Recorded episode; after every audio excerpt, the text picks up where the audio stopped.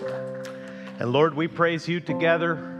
The attention, the applause, the recognition is yours, belongs to you, and we want to focus our attention on you now.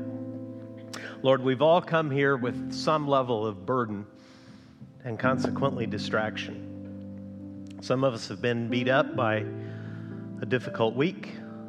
Some of us have lost people that we love dearly.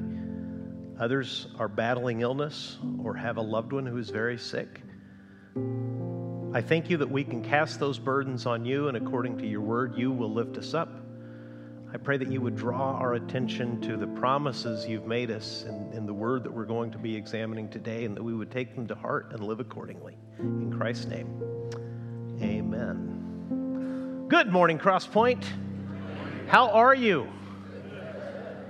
Someday I'm going to wear a forehead mounted camera up here so that you can see what I see during worship. It is, by turns, glorious and occasionally hilarious. I'm glad that you're here. This is, a, this is a family meeting. This is a family gathering of people who belong to God, as you're going to see in our text today. Uh, we are not here for our own sake. We're not here to draw attention to ourselves. We're here to draw close to our Heavenly Father who loves us. Do you talk to yourself? Okay, noted. We'll see how the second ser- what the second service says. I think we all do. Someone said, and I never forgot it, a wise pastor said, Be careful how you talk to yourself because no one talks to you more than you do. And that's true. The main thing I say to myself, probably, I haven't kept careful notes of it because I'm in literally inside my own mind, but I think what I most often say is, Come on, Bruce. And if I'm really messing up, I say, Come on, Bruce, get it together. Get it together, get it together, get it together. If I'm really doing poorly, I will throw in an insult and call myself a name as some kind of perverse motivation to get it together and to be get back to what I'm supposed to be doing. I'm in good company. I think every human being who's ever lived talks to themselves. And this morning, I'd like you to look in your Bibles to Psalm 103 so that you can listen to David talk to himself. What David has to say to himself, and then he's going to turn from himself and speak to us. It's very important. Psalm 103 a portion of which we've just been singing. We read in Psalm 103, the title says, Of David. In other words, this is a psalm that David wrote, David, the king of Israel. The shepherd boy who had faced the giant, who saw God do for him what he never did for Saul because David trusted God the way Saul never would. David, who saw the kingdom expand and grow peaceful under his reign. David, who prepared the wealth for the temple to be built by his son Solomon.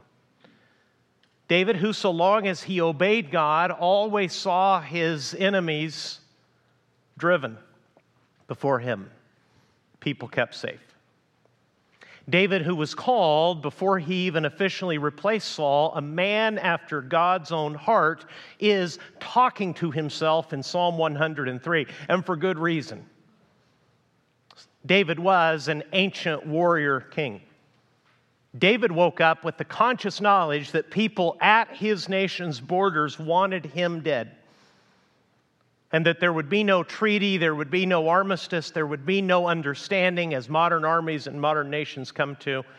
Should David lose, if this time the Philistines won, it would mean only one thing complete subjugation, possibly genocide, certainly occupation, certainly heavy taxation, where they became basically a nation of slaves to serve those who had conquered them. No wonder David was talking to himself. Psalm 103, David wrote, Bless the Lord, O my soul, and all that is within me. Bless his holy name. Bless the Lord, O my soul, and forget not all his benefits. David tells himself twice to praise God. That's what it means to bless the Lord. Oh, my soul is just a poetic, it's a beautiful lyric. We just sang it. That lyric has staying power. It's stuck around for 3,000 years. It speaks to us to this day. David is saying, Come on, David, don't forget. Bless the Lord, O my soul, and all that is within me. Bless his holy name. Bless the Lord, O my soul, and forget not all his benefits. Let's step into our world. Let's leave David's and ask ourselves a question Have you consciously and generously praised God this morning? Do you remember what you thanked Him for? I think if all of us were very honest, many of us would realize that we just woke up and started the day.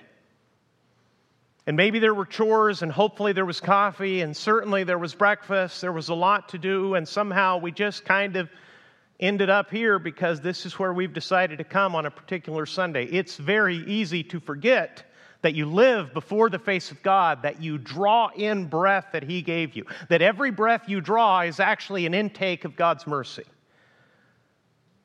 that you didn't create your life, you can't sustain it one minute longer than God grants it. It's very easy in those conditions to actually forget to consciously, specifically, generously praise God as God deserves. That is because human beings are forgetful of praise, we are forgetful of gratitude.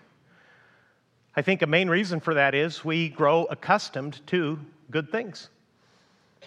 This hit me the other day on a cross country flight. I was flying to literally the middle of the country, Springfield, Missouri. And I got on a plane and was very happy and relieved to see that this is a fully modern plane where I can put my smartphone and clip it into the seat back in front of me and connect to the Wi Fi and have literally dozens and dozens of movies to watch on my own phone. This is the newest thing I know literally dozens of movies, any genre, free Apple Music, anything basically that's been recorded by human beings in the musical realm, I could listen to it. So I thoroughly enjoyed my flight to Dallas. And then I got to Dallas and I got, because that's the way it is when you go to Springfield, Missouri, I got onto a much smaller plane, got on that plane, had to duck my head to fit in the plane, immediately realized I'm not getting a movie on this flight and said to myself, this is nonsense. I'm going to fly a solid hour without the capacity to enjoy thousands of songs and dozens of movies. On the way over, I was careful to select a movie that I could actually watch in flight because I thought I don't want to be cheated of the last five minutes of the outcome of the free movie that I'm watching on my smartphone that connects to outer space. As soon as that amazing capacity was lost in the next very brief flight, I was a little disgruntled. And I yearn for a better world where you can watch any movie all the time for free while you travel through the air at 600 miles an hour, arriving in perfect safety, certainly with, in my case, one or two Diet Cokes served to me, also included in the price of admission, by someone who walked literally in midair to bring me a cold drink. That sound like any of you? It's very easy to forget God's goodness. We grow accustomed to blessing we grow accustomed to grace. Suffering pushes every memory of every good thing that's ever happened to us out very quickly. When the health we've grown accustomed to, when the job we've so enjoyed, when the money that has sustained us, when the relationship that has brought such happiness to our lives for years is disturbed, when any of those things that we have enjoyed so much, which all come from God, are in the slightest bit disturbed or removed, we're troubled. I think that's why David is telling himself, Bless the Lord, O my soul, and all that is within me. Bless his holy name. Bless the Lord, O my soul, and forget not all his benefits. He's going to make a list. Forget not all his benefits, who forgives all your iniquity, who heals all your diseases who redeems your life from the pit, who crowns you with steadfast love and mercy, who satisfies you with good so that your youth is renewed like the eagles. Five things the forgiveness of sin, healing from disease, having your life pulled back, bought back, rescued from a pit.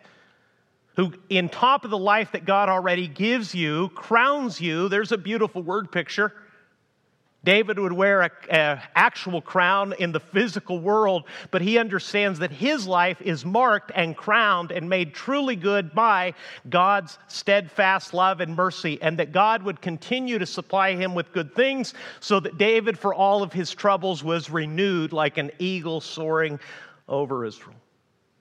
This is your God. This is who he is.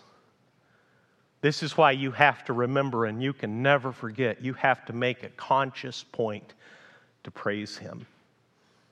The reason God does all these things. James will say later in the New Testament that every good and perfect gift descends from above, from the Father. Every good thing you've ever enjoyed has been an expression of God's love to you in this world. If it hasn't been perfect, it's only for one reason. That is because you were a frail creature marked and ruined by sin like everybody else.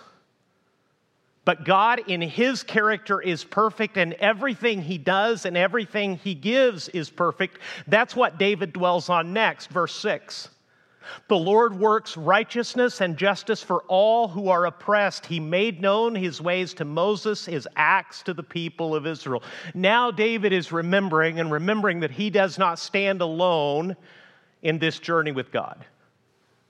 David remembers that before God ever dealt with David centuries earlier, God dealt with Moses and showed Moses his work, gave Moses his law, spoke, as I told you last week, with Moses as one speaks to a friend. Verse 8 The Lord is merciful and gracious, slow to anger, and abounding in steadfast love. He will not always chide, nor will he keep his anger forever. He does not deal with us according to our sins, nor repay us according to our iniquities. You'll have a whole week, Lord willing, ahead of you. I would really encourage you to memorize and take to heart the words I just read to you. Here's God's own heart.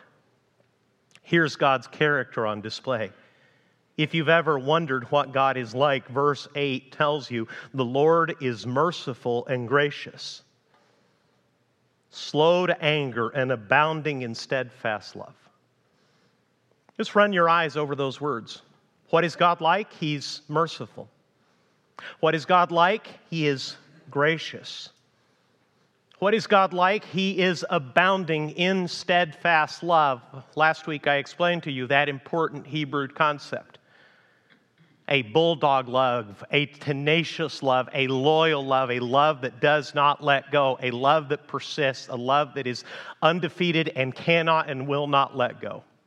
That's what David means by a steadfast love. Now, there's only one word in that verse that troubles people. And we were in that concept again last week, listening to Moses pray. Of the verse I just read to you, which word surprises you? Slow to anger.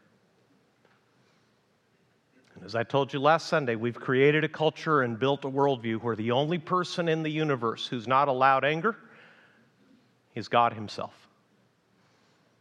Everyone in the world, everyone in this country is mad about something. Just look at the news.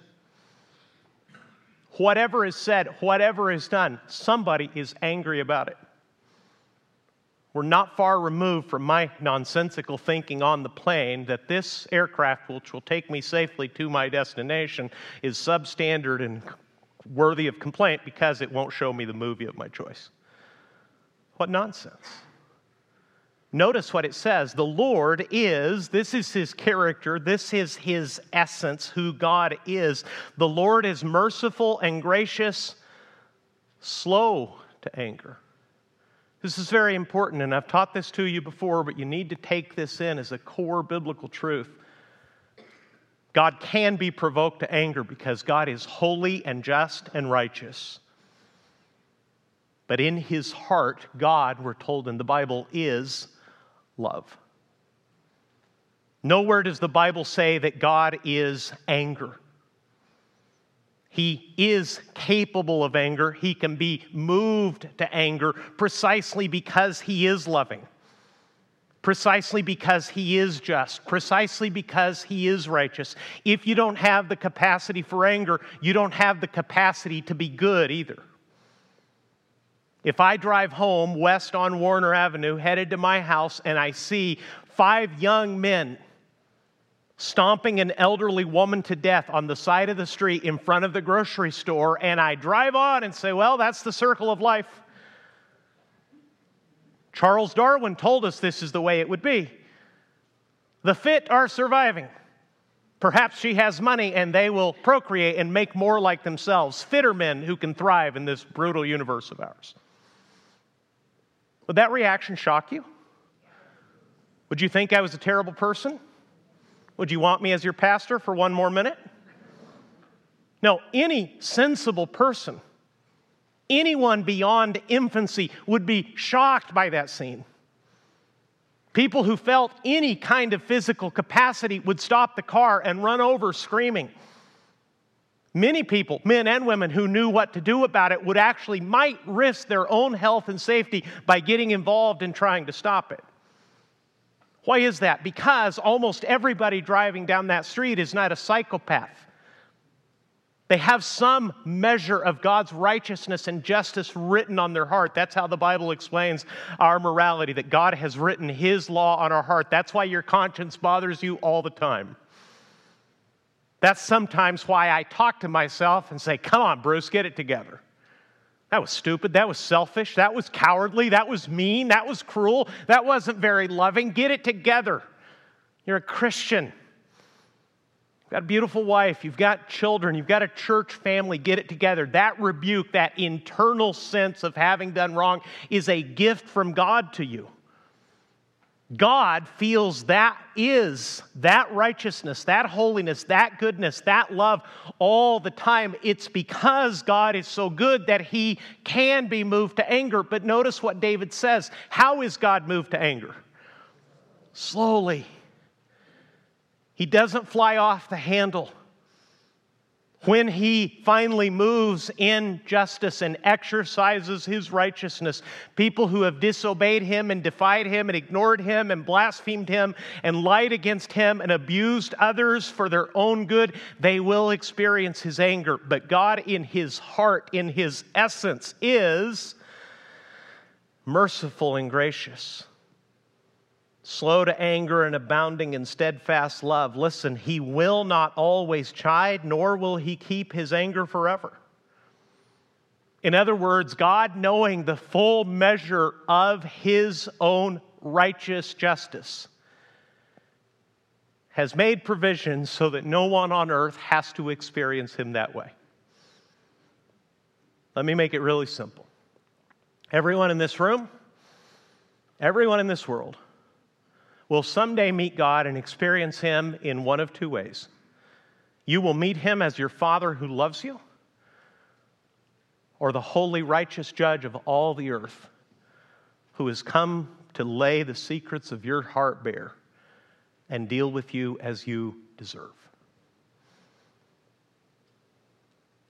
That's real. That's true. That's coming. You cannot dodge that appointment.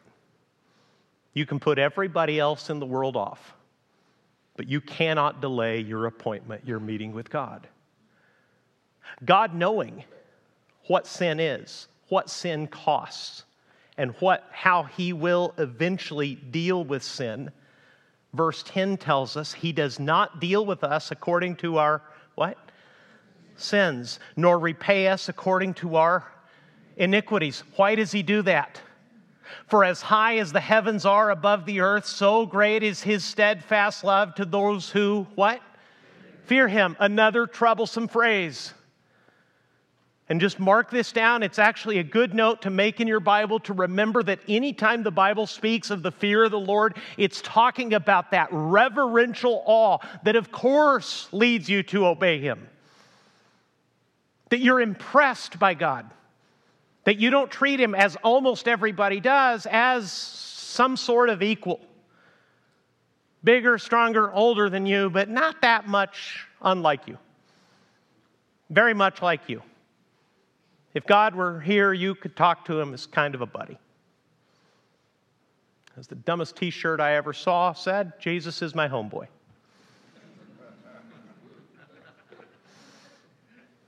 a friend, yes, but a savior, a king, a lord, a creator of the universe who he sustains by the power of his word. That's God. That's who he is.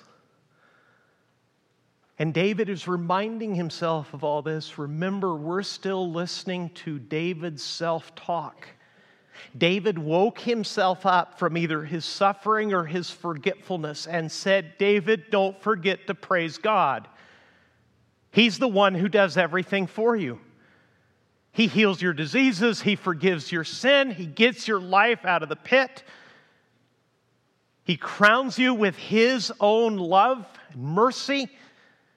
He continues to give you good things so that you have the energy and the strength to rise above this present suffering and go on. Then David turns to the whole nation that he's ruling. And his mind moves beyond himself to all of Israel, and he says, The reason I know this, the reason I can talk to this God, is this God made himself known to Moses. This God is the righteous judge who dealt with our oppressors, who kept us enslaved in Egypt and let us out. This God is so good that he will not always be angry with us. He is, verse 8, merciful and gracious. Because he's merciful and gracious, he's slow to anger. He abounds in steadfast love. He will not always chide, nor will he keep his anger forever. How can that be, David? Because he does not deal with us according to our sins, nor repay us according to our iniquities. For as high as the heavens are above the earth, so great is his steadfast love toward those who, what? Those who revere this God, those who bow the knee to this God, those who give God his rightful throne in their lives and do not insist being small counterfeit gods running their own lives and being in charge of everything, they will experience the fullness of his goodness and his steadfast love and his mercy. He will not deal with anyone who reveres him who loves him, who is in awe of him in the way that our sins deserve. And David didn't know, I'm convinced, the half of it because as you keep reading your Bible, we're right in the middle. If you keep moving from left to right across your Bible, you're going to discover that the Son of God, Jesus himself, will die for sin and sinners. From his cross, he will ask his Father to forgive them. He will extend mercy to a man who on the cross agreed with Jesus that he deserved to die a crucified death. That man was given the promise, Today you'll be with me in paradise. That's mercy. He didn't climb off the cross and make restitution. He didn't have time to get it together and to straighten up his life and to make things right. What brought him into the favor and the forgiveness of God, Father, Son, and Holy Spirit? This. He does not deal with us according to our sins, nor repay us according to our iniquities. As high as the heavens are above the earth, so great is his steadfast love toward those who fear him. If you revere God, if you call the true God of the Bible your Father, your Lord, he loves you. All that He is, is for you. Not because you deserve it, because you've been good enough, but because He eternally is that good. He's incomprehensibly, vastly loving. You'll notice if you look again at that verse very carefully. As high as the heavens are above the earth, so great is his steadfast love toward those who fear him. I've heard many mothers say to their little children, I love you to the moon and stopping way too short, mom. That's only about a quarter of a million miles. Did you know that in 1977 the United States launched a space probe, probe called Voyager 1? And it's still going? It's very hard to measure distance on that scale. But they think that this morning it's about 14 and a half billion miles away. The moon's a quarter of a million miles away. Voyager 1, 45 years old, way exceeded what NASA thought it could do. They're amazed that it's still out there, still talking to them. 14 and a half billion miles away. It left our solar system 10 years ago. The next star outside of our solar system will take it 73,000 years to reach. It's been flying for 45 years. It'll take it 73,000 more to get to the next star. What does the Bible say about God's love? As high as the heavens are from the earth. If that's not impressive enough for you, look at the next verse. As far as the east is from the west, so far does he remove our transgressions from us. Now, that's a beautiful phrase, as far as the east is from the west, but I wonder if you've ever thought it through. Because it doesn't say north to south. Did you notice that? This is 3,000 year old poetry, but also the very word of God, and not a word is wasted. Not like a Garner sermon where there's too many words. And the audience never has to wonder where's he going with all this. Let me tell you why it says that it's as far as the east is from the west. See, if you get out to the airport to get on that plane with those dozens of movies, or you're in the kind of aircraft that our Air Force has where you can be continually supplied with fuel in midair. If you haven't seen that, wow. You could fly west, and if you fly, if you kept flying for 10 years, you'd still be going west. You would forever and always be going west until you turned around and started going in the opposite direction, going east. That's not true with north and south. If you took the same aircraft and aimed it north, you'd go to the top of the North Pole, you'd cross the Arctic Circle, and as soon as you crested the very top of the globe and started going down, which direction would you be going? South. North turns into south, south eventually turns into north. Our sins are removed as far from us as the east is from the west. They are ever and infinitely going away from you because they have been absorbed. They have been paid for by the gift of God's Son, Jesus Christ. That's why verse 13 says, As a father shows compassion to his children, so the Lord shows compassion to those who fear him. Those who approach him as a father will have his compassion. He knows our frame. He remembers that we are dust. As for man, his days are like grass. He flourishes like a flower of the field, for the wind passes over it and it is gone, and its place knows it no more. That's why I'm telling you, you have to be ready to meet God. Your life is like a flower in the field, beautiful only for the morning. Then the June gloom burns off and the sun comes out in its heat, and the beauty of your life will wither and fade. It's happening right now. It's happening to all of us. I have two boys in the flower of life. They're as big and strong and smart as they've ever been. But I can look at their baby pictures and see what time has already done. I can see myself as a man their age before they existed, when they were just a prayer request. As my son Ryan, who is now 25 years old, said when I showed him a picture of myself on my honeymoon with his mother almost 30 years ago. He looked at the picture, and if you've met Ryan, you know he looks quite a bit like me, poor kid. And I showed him a picture of his young 20 something young father, and his jaw dropped, his eyes bugged out, and he said, This, oh man. He said, What's the point of taking care of this if I'm going to end up like that? Thank you, son, ever so much. Thank you, buddy.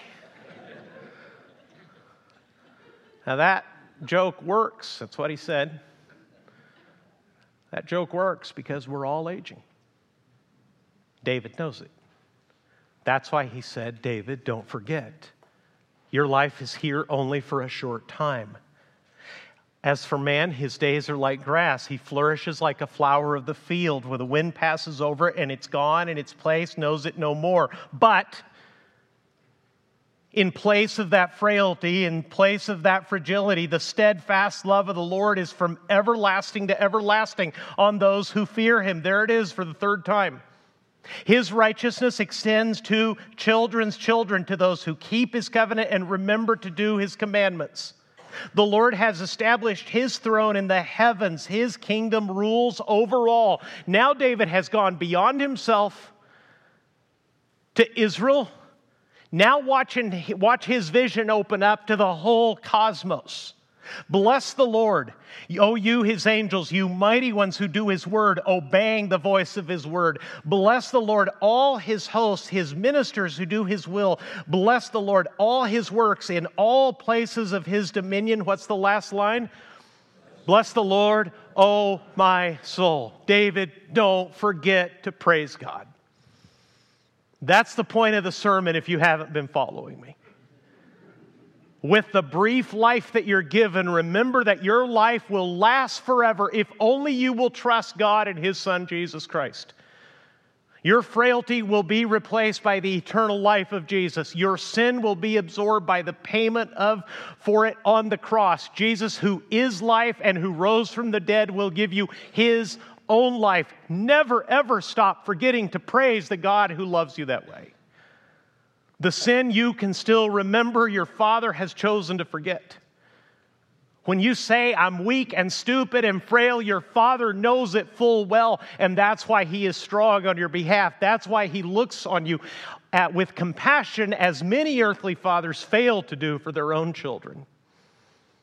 Your father knows what you're capable of. He knows how shallow and small your limits actually are. That's why he gives you his own life. How do we practice this? How do we move this from 3,000 years ago into our own life? Let me give you three simple suggestions. Number one, make praise to God a daily commitment and not a random occurrence. If you forgot this morning, you remembered to come to church but forgot to praise God generously and specifically for the life and the blessings He's given you, today start making praise a daily commitment, not a random occurrence when you happen to remember or life is so good that you can't help but praise Him. Number two, use the Bible to pray, you, guide your praise for God.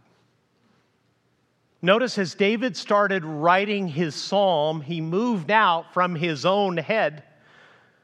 And what a cruel place that can be to be trapped in your own mind.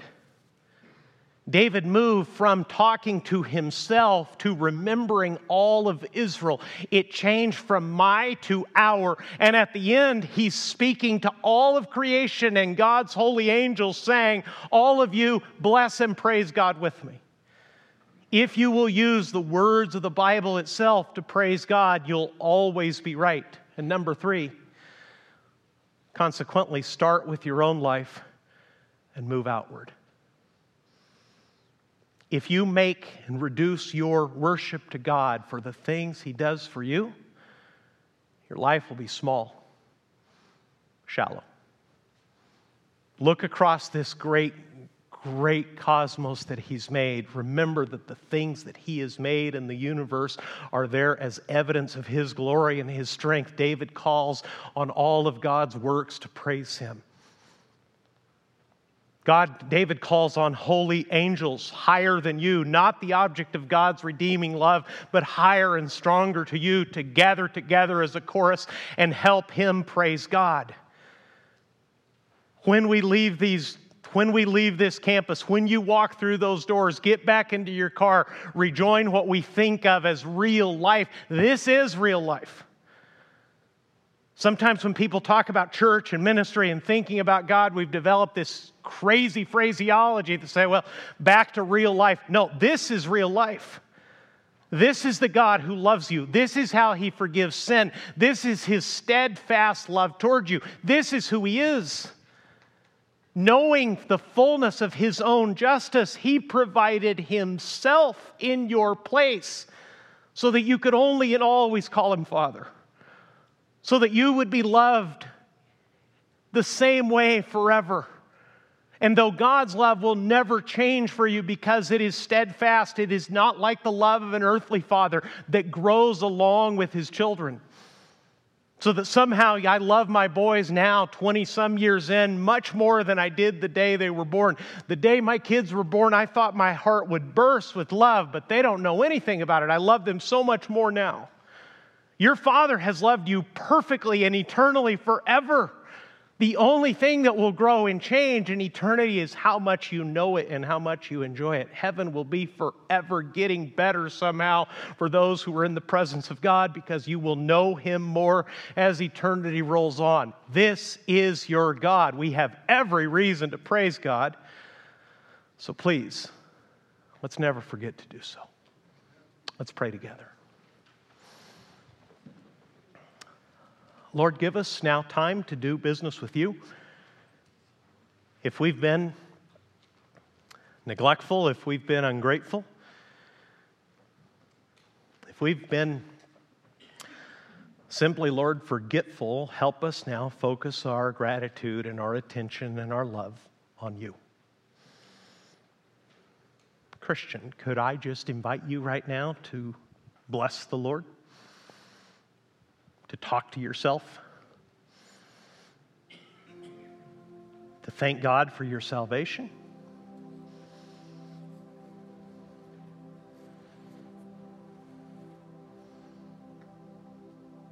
On top of that, many earthly blessings that He's provided.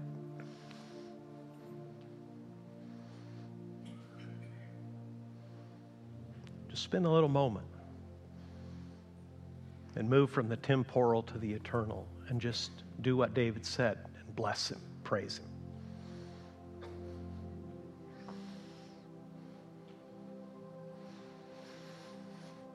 And, friend, whether you're watching online or you're here in the room, have you trusted Jesus in this way? Would you say that your relationship with God is characterized by what the Bible calls fear? In other words, reverence?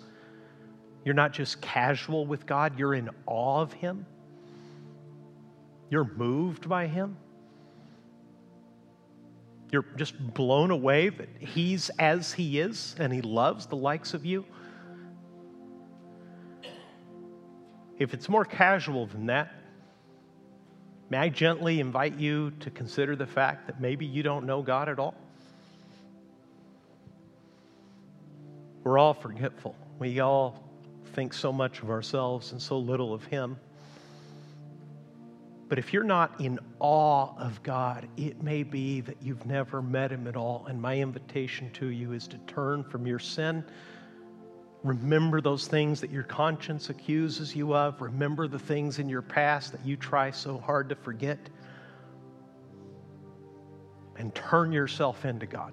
Confess your need of Him tell him that you agree with him, that you've sinned and you're far from him, but today you want to turn around. You want to repent and you want him to save you. You want to know for sure that he loves you this way. Would you take a moment to do that? Ask him to be your Savior. Tell him that you agree with him about your sin, his right to judge it. Ask Him to forgive you and give you eternal life.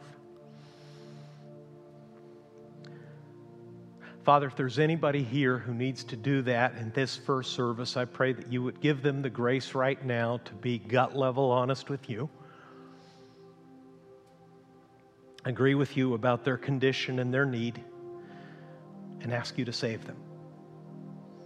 That they would say, Father, I confess my sin to you. Don't judge me.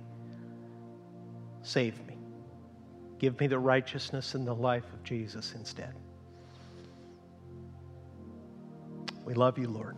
We thank you for loving us this way. May we never forget with every day you grant us. May we never forget to praise you.